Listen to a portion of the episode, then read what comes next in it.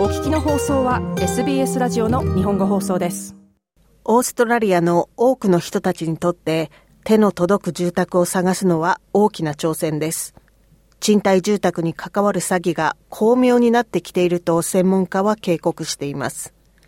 不動産情報プラットフォーム運営者や賃貸住宅を借りようとしている人たちは用心しなければいけません。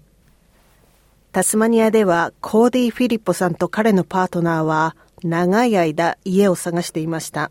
We have been desperately searching for a rental um, to branch out into our own space for the past year and a half. Um, 私たちはこの1年半の間、自分たち自身の生活の場を作ろうと必死で賃貸住宅を探していました。そして数えきれないインスペクションと申し込みの不成功の後、Facebook のマーケットプレイスに載っていた住宅を見たんです。それはリアルエステート .com にも地元の不動産屋にも載っていた物件でした。そこでまだその家は契約可能か、どこで契約できるかを聞いたんです。20分もしないうちに返事が来ました。別のエージェンシーや持ち主からとは全く違うレスポンスです。以前にそんなに早く返事をもらったことがなかったので、飛びついてしまったのです。コーディさんでした。しかし、彼らは詐欺に遭ってしまったことに気づきませんでした。It was exactly the same description, exactly the same photos. It had the watermark in the photos. それは全く同じ説明で、エージェンシーと同じ透かしが入った写真を使っていました。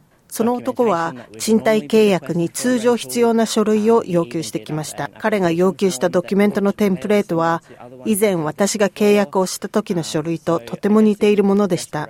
ですから家探しに必死だった私は全く疑わなかったのです。コーディさんでした。詐欺師はコーディさんたちの申し込みを承認し、コーディさんたちはデポジットを払いました。So at first they requested the bond payment, which was, I believe, a total of $1,840. そして最初、彼らは保証金を求めました。それは確か合計1840ドルだったと思います。土曜日に彼らの銀行口座に振り込みました。そして次の日、彼らは2週間分の家賃を払い込むように言いました。それはだいたい940ドルでした。コーディさんでした。そして初めておかしいと感じ始めました。日曜の朝に2週間分の家賃を支払った後、その日の夜にまた連絡が来ました。だいたい夕方5時だったと思います。さらに2週間分の家賃を求められたのです。大家が通常の2週間分の家賃の代わりに4週間分求めているからだと。その時に私たちはこれが詐欺かもしれないと思い始めたのです。コーディさんでした。追加の家賃を請求された後すぐに、コーディ・フィリッポさんは詐欺師の口座がある銀行に連絡を取り、このことを知らせました。その時点で彼は2780ドル騙し取られていました。 realestate.com.au は国際的な不動産広告会社です。SBS ニュースに提供されたステートメントには次のように書かれています。詐欺目的の賃貸情報が掲載されることは頻繁には起こりません。しかし、ごく稀に詐欺師によるオーナーによる賃貸情報がリストに載ることがあります。これは客のプライバシーを侵害するという意味でとても深刻な問題であり、セキュリティは特に優先されるべきことです。私たちは常に詐欺だと分かった時点で素早く削除をしています。そしてこれが詐欺であるということを知らずに問い合わせた顧客に積極的に知らせています。The Real Estate Institute of Australia はオーストラリアの不動産部門の専門機関です。代表のヘイドン・グローブス氏はエージェントは詐欺の手口に警戒すべきだと話しています。不動産エージェントはいつも詐欺に注意深くなければいけません。そして顧客のリスクを最小限にするようにプロとして行動しなければいけません。公共の場でいつも正しい行動をするよう法律に沿って人々にリスクを負わせないことを確実にする必要があります。ヘイドン氏でした。非営利のアイデンティティとサーバーサポートサービスを提供する ID ケアは現在700件の賃貸詐欺を調査中です。被害額は合計10万ドル、1人平均2500ドルとなっています。アサルさんのような留学生はオーストラリアでの賃貸契約経歴がないために住宅探しは特に困難だと話します。大変でした。すべての賃貸住宅広告ウェブサイトを見ていました。すべての情報を毎日何時間も見ていました。たくさんのインスペクションの時間を工面しましたが、どこも長短がありました。そして見つかりませんでした。住むところを見つけるのは本当に大変でした。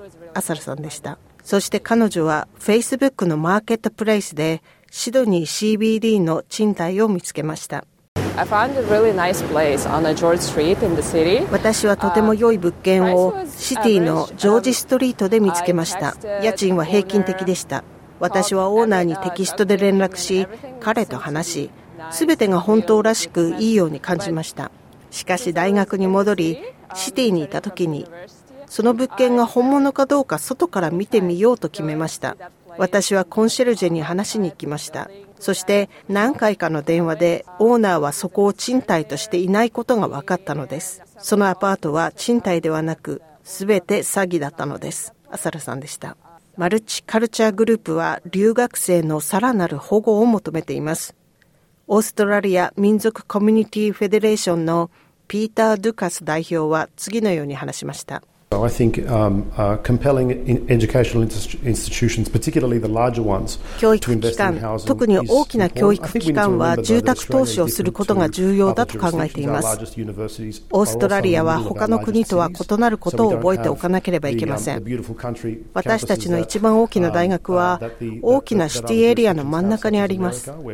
ですからアメリカのように他の国にあるような美しい田舎のキャンパスはありません。アメリカでは大学専用の宿泊施設があります。しかし、究極的には犯罪を予防することが一番重要です。そして留学生には彼らの言語で他の選択肢を情報として与えることが必要です。ドゥカス代表でした。コーディ・フィリッポさんと彼のパートナーに関して言えば、彼らは限界に達していました。Um, it takes so long to set away those um, 残念なことに他の生活費が高くなっているために住宅のためのお金を用意するのに時間がかかります。ですからシェアハウスという選択肢しかなくなりました。それは私たちが避けたいと思っていたものでした。しかし新たな保証金や家賃を払うだけのお金を今用意できないのです。ですから残念ですが、私たちは他のカップルと他のシェアハウスを選択するしかないのです。コーディさんでした。SBS ニュースのエッサム・アルガリブとマディナ・ジャファリのレポートを SBS 日本語放送北田和代がお届けしました。もっとストーリーをお聞きになりたい方は iTunes や Google ポッドキャスト Spotify などでお楽しみいただけます。